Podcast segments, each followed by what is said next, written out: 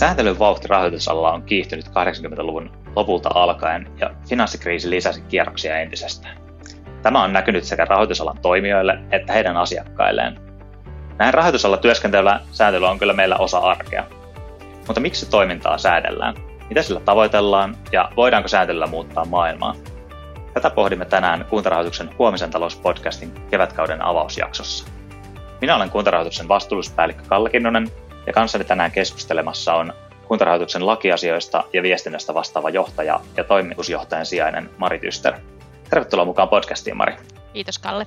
Varsinkin rahoitusalalla sääntelystä kuulee puhuttavan jatkuvasti, mutta voitaisiinko me kuitenkin alkuun käydä vähän läpi, että mitä sillä tarkoitetaan, ketä se koskee ja mitä sillä oikein tavoitellaan?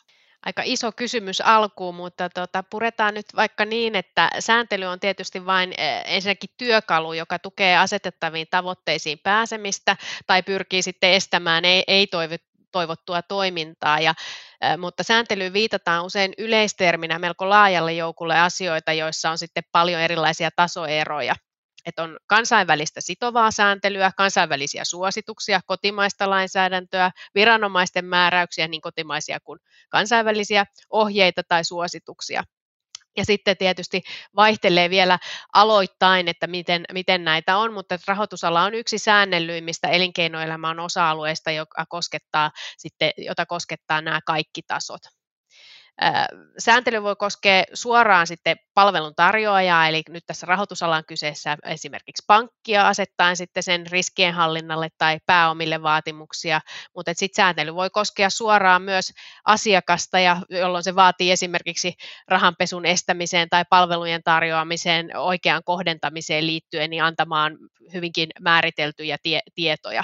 Ja sitten lisäksi sääntely voi tuoda reunaehdot markkinarakenteille, joilla pyritään huolehtimaan markkinavakaudesta ja sitten yhteiskunnan tärkeiden pääomavirtojen toiminnasta silloin, kun puhutaan rahoitusalan sääntelystä. Ja tällaista sääntelyä liittyy sitten niin keskuspankkeihin kuin pörsseihin, arvopaperiselvitykseen ja sitten ihan pankkien kriisinsietokyvyn varmistamiseen liittyvää sääntelyä on myös paljon. Mutta kaikessa tavoite on tietysti muuttaa maailmaa paremmaksi. Välillä siinä onnistutaan paremmin ja välillä huonommin. Ja harva asia on enää sellainen yksinäinen saareke, vaan riippuvuussuhteet ja sitten niiden vaikutukset voivat olla yksityiskohtien kautta tosi moninaiset. Joo, tämähän on tämmöistä tasapainottelua ja niin kuin, vaikka toisinaan me kuullaan kyllä puhetta myös siitä sääntelyn keventämisestä, niin mä luulen, että me voidaan olla yhtä mieltä siitä, että erityisesti rahoitusalaa koskeva sääntely on kyllä lisääntynyt huimasti tässä viime vuosikymmeninä ja erityisesti niin kuin finanssikriisin jälkeen. Jos Mari peilaa tätä mennyttä vuosikymmentä, niin mitä sun mielestä on kuntarahoituksen näkökulmasta merkittävimpiä muutoksia tässä meidän sääntelyympäristössä?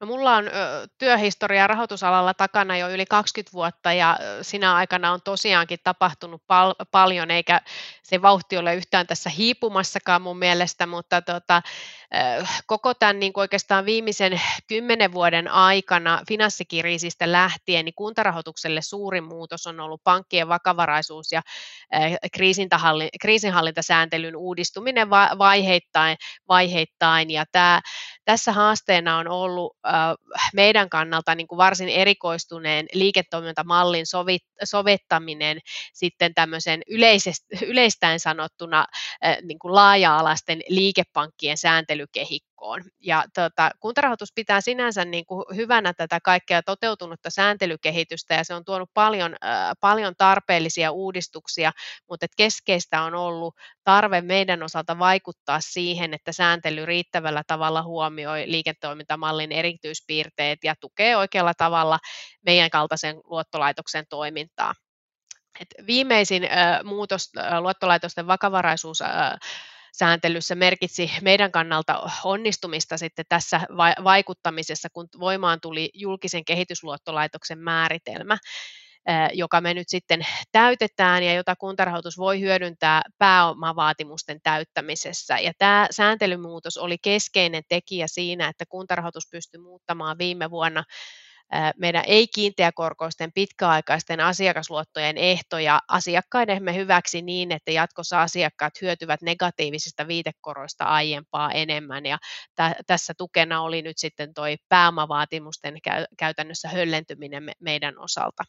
Mutta tämä on vain yksi esimerkki vuosien vaikutuksia, että lisäksi on ollut niin kuin valtavia implementointiprojekteja koskien erilaisia muita hankkeita liittyen muun muassa johdannaisiin tai viranomaisraportointiin tai puhtaasti riskienhallinnan menetelmiin ja ne on kaikki näkynyt meillä sisäisesti, mutta sitten asiakkaisiin päin on myös paljon, paljon uudistusta, jossa, johon liittyy sitten niitä tietopyyntöjä, joita asiakkaat kohtaa sitten arjessa pankkien, pankkien suunnalta ja me olemme sitten yksi niitä tietopyyntöjen pyyntäjiä. Joo, ehkä toi näkyy nimenomaan asiakkaille useimmiten tolleen uusina tietopyyntöinä tai tälleen kuormana, mutta toi on itse asiassa hyvä nostaa, että kuinka niin kuin meidän hinnoitteluun, meidän asiakkaiden hyväksi tämmöisillä uudistuksilla on toisinaan jopa vaikutusta.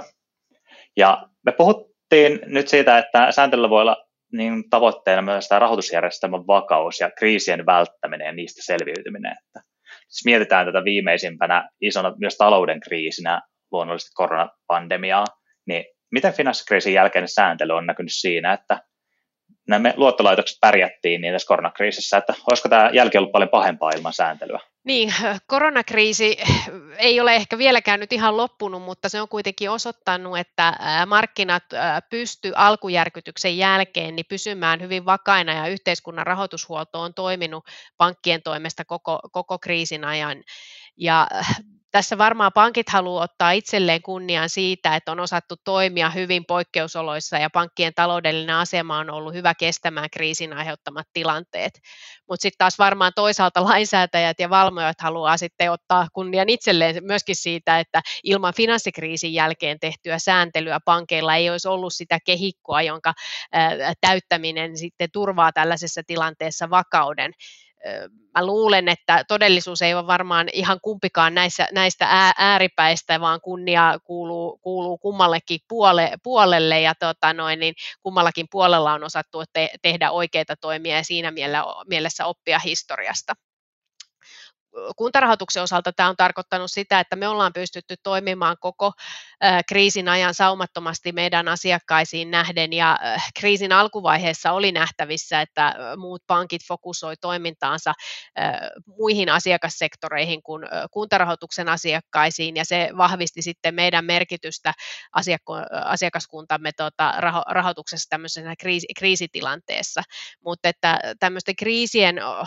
osalta niin kuntarahoituksen liiketoimintamallille on keskeistä, että meidän toiminta asiakkaiden rahoituksessa on jatkuvaa ja kehittyvää myös kriisiaikojen ulkopuolella, jotta markkinaosapuolilla on luottamus kuntarahoitukseen sitten myös kriisin keskellä ja pystymme silloin asiakkaitamme tukemaan, että on hyvin pitkäjänteistä työtä. No niin, toivotaan, että päästään tästä kriisistä ulos ja pystytään sitten suuntaan katsetta vähän tuonne tulevaisuuteen. Eli jos sinne eteenpäin katsoo, niin pankkien riskinsietokyky halutaan kyllä edelleen lisätä kasvattamalla näitä pääomapuskureita, ja tähän liittyy tämmöinen Basel 3 pankkisääntelystandardi, ja se on kyllä herättänyt keskustelua viime aikoina EU-alueella. Finanssivalvonta arvioi, että sääntelypaketin viimeisten voimaan tulevaksi esitettävät osiot nostaisivat pääomavaatimuksia Suomessa keskimäärin 15-20 pinnaa. Miltä näyttää niin kuin, tämä kehitys kuntarahoituksesta katsottuna? Joo, tosiaan Euroopan komissio antoi jo lokakuun lopussa esityksensä lopullisten Basel 3 pankkisääntelystandardien toimeenpanemisesta EU:ssa ja tota, tämä uudistus vaikuttaa pankkien vakavaraisuuslaskentaan ja on tosiaankin niin, että se uhkaa nostaa suomalaistenkin pankkien pääomavaateita erityisesti luottoriskien osalta. Mutta äh, kuntarahoitus poikkeaa tässä nyt jonkin verran, että meidän osalta äh, tähän äh, pääoma, luottoriskien laskettavaan pääomavaatimukseen tämä uudistus ei näyttäisi vaikuttavan. Ja tämä johtuu siitä, että näiden pääomavaatimusten muutokset koskee sellaisia pankkeja, jotka käyttävät sisäisiä malleja tai muuta kuin nollariskipainoa luottoriskeille allokoitavan pääoman laskennassa. Ja kuntarahoituksen liiketoimintamalli perustuu tällä hetkellä vain nollariskiluokitukseen luokituksen saavaan luotonantoon, eikä tähän ole nyt sitten tulossa muutoksia tässä Basel 3-paketin toimeenpanossa, ja sen takia se ei sitten vaikuta, vaikuta suoraan meidän toimintaamme, mutta toki ollaan huoli, huolissamme siitä niin kuin yleisellä tasolla ja se, että tiedetään, että suomalaiset pankit ovat hyv- hyvässä kunnossa ja silloin ehkä tuntuu hivenen epäreilulta, että äh, tämmöiset vaatimukset kohdistuu sitten aika kovastikin tänne, jossa, jossa tota noin, niin, pankkien kunto on hyvä ja tota noin, niin rahoitusmarkkina toimii, toimii luotettavasti. Voitaisiin ehkä sitten vaihtaa välillä keskusteluasetelmaa niin, että otetaan tähän sitten Kalle pohdintaa sellaisia asioita, jotka on vielä lähempänä tota, noin, niin, sun työn sääntelyn näkökulmia. Ja, tota, noin, niin, tässä sääntelykeskustelussa on viime vuosina korostettu paljon finanssialan roolia kestävässä kehityksessä ja puhutaan e, esimerkiksi EU-taksonomiasta, jonka tarkoituksena on määritellä, minkälainen toiminta on ympäristön kannalta kestävää ja tulevaisuudessa ohjaa sitten tuota, rahoitusta tällaisiin investointeihin. Niin miten sä arvelet, että miten taksonomia näkyy nyt rahoitusalan toiminnassa ja miten uskot, että se muuttaa toimintaympäristöä tulevaisuudessa? Tämä taksonomia on hyvä esimerkki itse asiassa siitä, miten poliitikot eli sääntelijät ja sitten osaltaan myös tulevaisuusvalvojat niin yrittää ohjata pääomia niin tieteen tässä, niin tässäkin yhteydessä kyllähän positiivisten tarkoitusperien perässä. Ja mutta ennenkin jos miettii tota itse sääntelyä, niin me ollaan niin kuntarahoituksen tarjottu vihreätä rahoitusta jo vuodesta 2016 lähtien, ja meidän asiakkaat on kyllä löytäneet tämän, ja meidän niin joukkovelkakirjan sijoittavat sijoittajat ovat myös löytäneet tämän tuotteen, että, että meidän niin kuin asiakassektori, eli kunta ja, kunta ja asuntotuotanto, niin tekee kyllä todella paljon tällaisia kestäviä investointeja. Tämä taksonomia luo ehkä semmoista tieteeseen ja kyllä mä uskallan sanoa, että vähän politiikkaankin pohjaavaa viitekehystä sille, että mitä kaikkien osapuolien kannattaa tarkastella, kun niin miettivät tätä omaa toimintaansa ja niin kuin investointiensa kestävyyttä. Et tällä hetkellä ei vaikuta siltä, että meidän on ihan pakko ottaa näitä taksonomian kriteerejä pakottavasti käyttöön tai niin tiukasti tuonne meidän viitekehyksiin, mutta kyllä tämä on aika selvää, että tuohon suuntaan markkina kehittyy ja kyllä mekin tullaan niin osaltamme katsomaan tätä että tämä on kuitenkin odotettava, että tämä kehitys kulkee taksonomian niin suuntaan ja siinä ehkä kestää vielä vuosia. Et me tuodaan kyllä niin tuonne meidän kriteereihin, eli mi- millä kriteereillä me myönnetään tuota vihreätä rahoitusta ja niin näitä taksonomian vaatimuksia, ja me tullaan niin sen lisäksi kyllä tarvitsee niin kuin uutta tietoa meidän asiakkaat, että me voidaan arvioida, miten hyvin nämä niin taksonomian vaatimukset selviää tai niin kuin täyttyvät. Että tämä, tämä tulee niin kuin sitä kautta nimen vihreäseen rahoitukseen ja osin niin kuin tavalliseenkin ihan kuin perinteiseen rahoitukseen, mitä me asiakkaille myönnetään. Että tämä johtuu osittain siitä, että meille tulee tiedonantovaatimuksia ja niin me joudutaan kertomaan näistä asioista eteenpäin, niin tämä on tämmöinen niin kuin läpikulku juttu meidän asiakkaille. Ja tämä on ehkä siis sitä kautta meidän asiakkaille semmoinen asia, että niin kuin, tämä liittyy kuntarahoitukseen, mutta tämä liittyy kaikkiin muihinkin rahoitusalalla toimiviin, joten näitä niin kuin siinä mielessä kannustan meidänkin kuulijoita ja vähän miettimään, että miten näitä tietoja pystyisi keräämään, että niin niitä pystyy sitten rahoitusta hakiessa kanssa kertomaan. Ää, isossa kuvassa tosiaan taksonomia pyritään ohjaamaan niitä pääomia sinne kestäviin investointeihin ja niin ne vaatimukset vaan on tiukat, niin kuin niiden pitääkin olla, mutta tässä, tämä tulee olemaan kyllä vuosia kestävää vielä kehitystä hyvä, pysytään siis vähän aikaa tässä taksonomia-aiheessa, koska se on nyt aika lailla päivän, päivän polttava teema monestakin kanavasta katsottuna. Ja tuota, taksonomia keskittyy nyt sitten erityisesti vihreän siirtymän tukemiseen ja mahdollisuuksiin, mutta kolikon toinen puoli liittyy sitten ilmasto- ja ympäristöriskeihin. Ja Euroopan keskuspankki valvonnana viranomaisena onkin jo sitten keskittänyt katseensa tähän rahoitussektorin kykyyn hallita näitä riskejä, niin miten sä Kalle näet tämän kehityksen? Millaista kehitystä on odotettavissa rahoitussektorille ja miten se jälleen näkyy sitten meidän asiakkaille? No, tässä on ainakin sitä yhtäläisyyttä tuonne taksonomiaan, että pankeille tulee olemaan tarve uudelle tiedolle ja niin kuin uudelle analyysille näistä riskeistä. Ja tätä varten me tarvitaan kyllä tietoa. Ja osittain sitä niin kuin tietoa on pakko kerätä suoraan meidän asiakkaalta ja osittain me pyritään hyödyntämään julkisia lähteitä ja niin muita lähteitä, että saataisiin tätä kokonaiskuvaa tästä näin.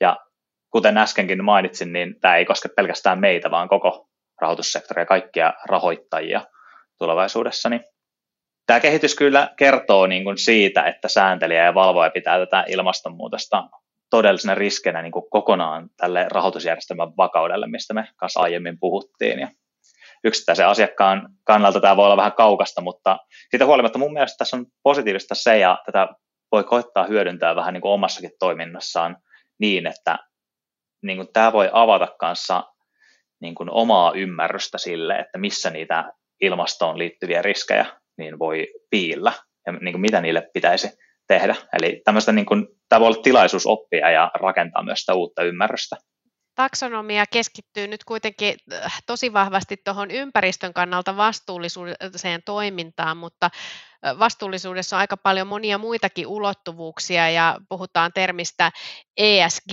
ja silloin siihen liittyy myös silloin S eli sosiaalinen vastuu, niin äh, miten sä Kalle näet, korostuvatko nyt sitten tämmöiset yhteiskunnalliset asiat tässä keskustelussa seuraavaksi tämän ympäristöaspektin jälkeen vai mikä näiden välinen suhde sun mielestä on? Tällä hetkellä kyllä keskustelu painottuu todella paljon tuonne niin ympäristöön ja ympäristöstä vielä ilmastoasioihin, mutta en tiedä niin kuin jälkeen, mutta oikeastaan mä uskon, että rinnalle tulee niin tämä laajempi näkemys tähän vastuullisuuteen, että tämä ESG, kuten sanoit, eli ympäristöön, yhteiskunnalliseen vastuulliseen ja hallintotapaan liittyvät jutut, niin tämä ei ole niin uutta, että puhutaan myöskään tästä sosiaalisesta vastuusta. Mutta sääntelymielessä taas, jos miettii, niin niin on, tuo EUn vihreä taksonomia, ja nyt on jo tekeillä tuommoinen EUn sosiaalinen taksonomia, eli sääntelykehitystä tapahtuu myös sillä puolella, että koitetaan saada sitä pelikirjaa siihen, että miten yhteisesti nähdään, että mikä on sosiaalisesti kestävää. Että haluaisin kyllä tässä lisätä myös, että meidän asiakkaat on ollut jo tämänkin osalta liikkeellä niin aikaisin, ja niin kuin todella paljon niin kuin siellä ydintoiminnassa on yhteiskunnallisesti vastuuta toimintaa. Ja meillähän on tämä, tosiaan tämän vihreän rahoituksen rinnalla yhteiskunnallinen rahoitus, jota me myönnetään niin kuin laaja-alaisille yhteiskunnallisia hyötyjä aikansaaville investoinnille. Että sitä on jo pari vuotta myönnetty ja sekin on löytänyt kyllä todella hyvin niin kuin asiakkaat, että se meidän portfolio on jatkanut kasvuaan ja asiakkaat on tehnyt niitä investointeja kyllä paljon.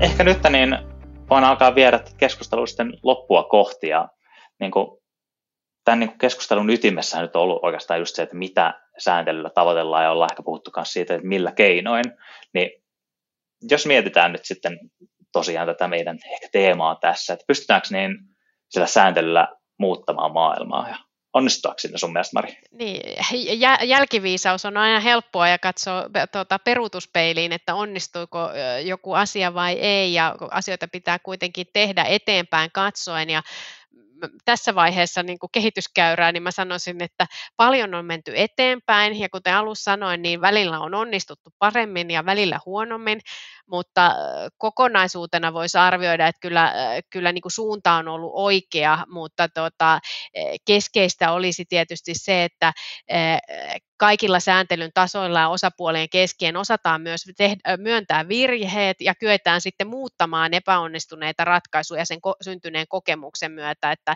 har- har- harvalla sitä kristallipalloa on kädessä silloin, kun suunnitellaan jotain uutta ja varmuutta siitä, että kaikki, kaikki toimii. Mutta tietysti sitten täytyy sanoa tähän äh, vielä sa- samaan se, että et välillä sitten tämä sääntelytahti on ollut niin päätä huimaavaa, että et joku aika täytyisi myös äh, niin kun saada rauhoitettua sille, että itse muutosta tehdään ja a- asioita pystytään toteuttamaan huolella ja vaikutuksia pystytään a- a- arvioida. Ja tämä koskee nyt varmaan ihan tätä niin kuin meneillään olevaa ESG-alueen e sääntelyä, että pakko on toki hyvä kirittää, yrittäjä, mutta ehkä sen takia epätäydellisyyttäkin pitäisi kuitenkin sietää alueella, jossa selkeyttä ei, ei vielä ole äh, tota, niin lainsääntäjien kuin valvovien viranomaisten puolella, ja kyse on vielä valtavasta globaalista muutostyöstä, jossa on tosi paljon eri, eri vaiheita, ja poliittiset tahtotilatkin vielä eroavat, niin sen takia tässä on pakko mennä vaiheittain ja e, e, eri osapuolien niin sanotusti tilanne, tilannetta huomioiden, mutta tota, kyllä mä uskon, että maailma muuttuu askel askeleelta paremmaksi ja sääntely on siihen nyt yksi, yksi työ, työväline ja kun sitä osataan niin kuin yhteisellä hyvällä dialogilla eri osapuolien kesken käyttää, käyttää oikein, niin sehän on myös, myös vastuullinen tapa toimia se yhteiskunnallisen keskustelun tota, noin, herättäminen sitten tota, eri kysymyksistä. Joo, mä voin olla kyllä täysin samaa mieltä Mari sunkaa tästä aiheesta ja niin kuin, sääntely on yksi työkalu, sillä pyritään paljon hyvää ja onneksi siinä rinnalla nähdään myös tätä muuta kehitystä ihan liiketoimintalähtöisesti, kuinka nämä vastuullisuuskysymykset esimerkiksi niin nostavat päätään ihan sääntelystä huolimattakin. Mutta hei, kiitos Mari tästä keskustelusta. Kiitos Kalle. Kevätkauden aikana Huomisen talouspodcast ilmestyy vuoroviikoin joka toisen viikon tiistaina. Muistakaa siis laittaa tämä podcast seurantaan Spotifyssa, Akastissa, SoundCloudissa tai Applen ja Googlen omissa podcast-sovelluksissa – niin silloin te saatte ensimmäisten joukossa nämä jaksot kuunteluun. Kiitokset kuulijoille. Me palaamme taajuuksille taas pari viikon päästä. Moi moi!